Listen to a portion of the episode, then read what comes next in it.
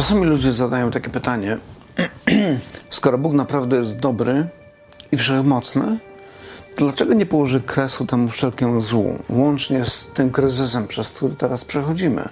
No bo jest to kryzys, jest to coś, co, co jest dla nas trudne, jest dla nas uciążliwe i wydawałoby się, że Bóg mógłby to zakończyć. I oczywiście pytanie jest mm, złożone i można by bardzo długo rozmawiać o nim, ale um, chciałbym zwrócić się tylko do jednej grupy osób, jakby odpowiedzieć tylko pod pewnym kątem, czy poruszyć jeden aspekt tego problemu. Chodzi mi o to, że w zależności od tego, przez co człowiek przechodzi, czy jest to pytanie, które jest wynikiem cierpienia, którego sam doświadcza, albo cierpienia, którego doświadczają jego bliscy, a może nawet wynikiem tego, że stracił kogoś bliskiego, albo jest to pytanie takie zasłyszane, teoretyczne, pytanie, które jest wygodne do tego, żeby e, odwrócić się napięcie od tych religijnych fanatyków i dać sobie spokój z Bogiem.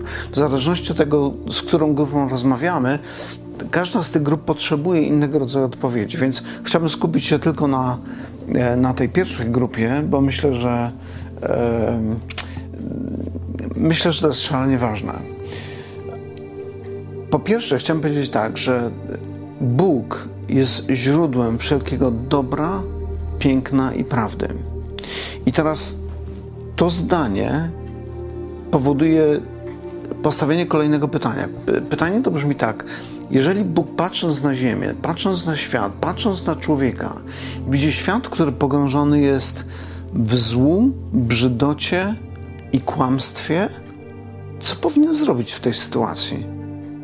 I myślę, że taka najbardziej intuicyjna odpowiedź, która się pojawia, to jest taka, no powinien przyjść z mieczem i położyć kres temu wszystkiemu. Raz na zawsze problem zostałby rozwiązany. Ale kiedy patrzymy na historię, zauważcie, że kiedy przychodzi Syn Boży, kiedy wkracza w nasze życie, kiedy wkracza w naszą historię, przychodzi nie z mieczem w ręku, ale z gwoździami w swoich dłoniach. Przychodzi jako ten, który który chce nas ratować przed sprawiedliwym gniewem świętego Boga. Więc kiedy, kiedy przechodzimy przez cierpienia, kiedy przechodzimy sami przez takie trudne chwile, pomyślmy o tym, co On zrobił. Kiedy patrzymy przez pryzmat Jego życia, Jego cierpienia, Jego poświęcenia, tego dzieła odkupienia, którego dokonał, to właściwie możemy wyciągnąć wniosek, że naprawdę jest taka, że nie jesteśmy sami, nie jesteśmy zostawieni sami sobie, że, że Bóg widząc nasze zmagania, jakby sięga do nas i oddaje samego siebie, żeby nas ratować, żeby nas pomóc, żeby nas ochronić. Więc nie można powiedzieć tak, że jestem tak naprawdę obojętny wszystkim, ponieważ kiedy patrzymy na życie Jezusa, to widzimy nie, Jemu nie jesteśmy obojętni, Jemu nie jesteś obojętny.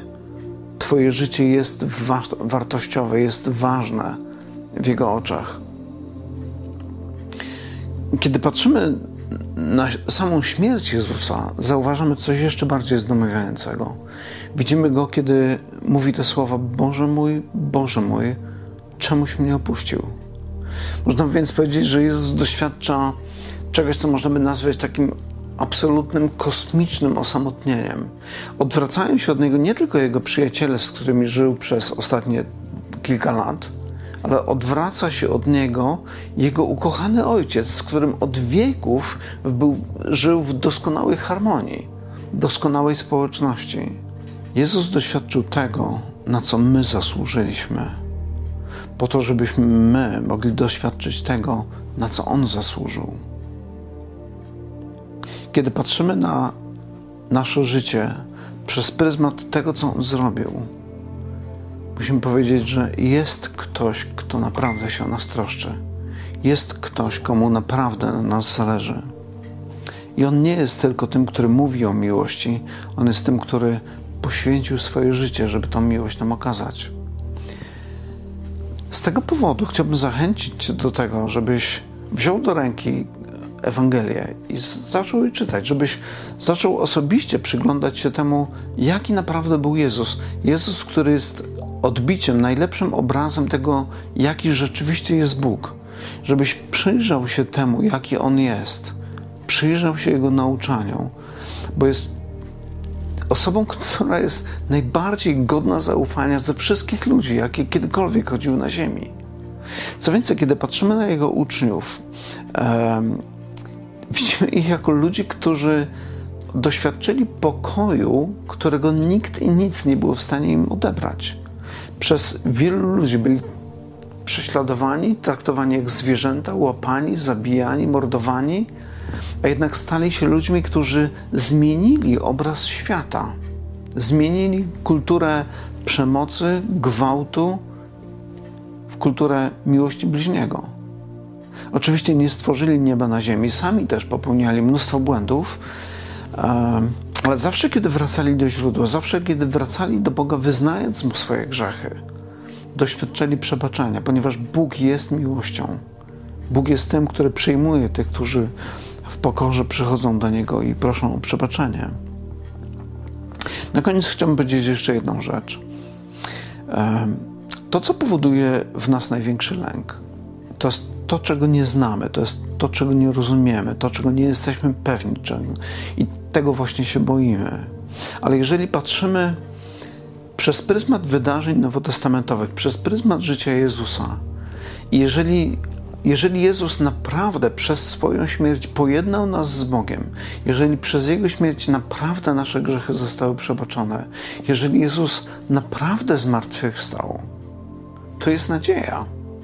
Jest nadzieja, że pewnego dnia stanie się z nami to, co wydarzyło się z Jezusem.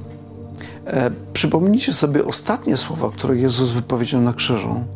Brzmiały tak: Ojcze, w ręce Twoje polecam ducha mojego.